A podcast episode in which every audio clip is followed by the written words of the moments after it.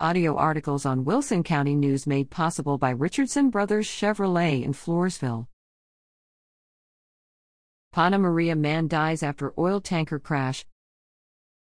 A Panna Maria man is dead following an early morning crash June 29. According to Texas Department of Public Safety Highway Patrol DPS, Sergeant Kenny Mata, a truck trailer rig hauling crude oil on FM 81 early Wednesday morning left the roadway and rolled into the front yard of a home near the road.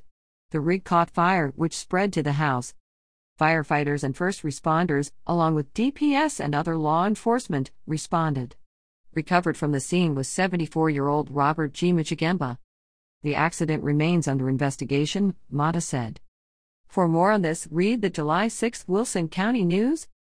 Gilby Smith at WCNOnline.com.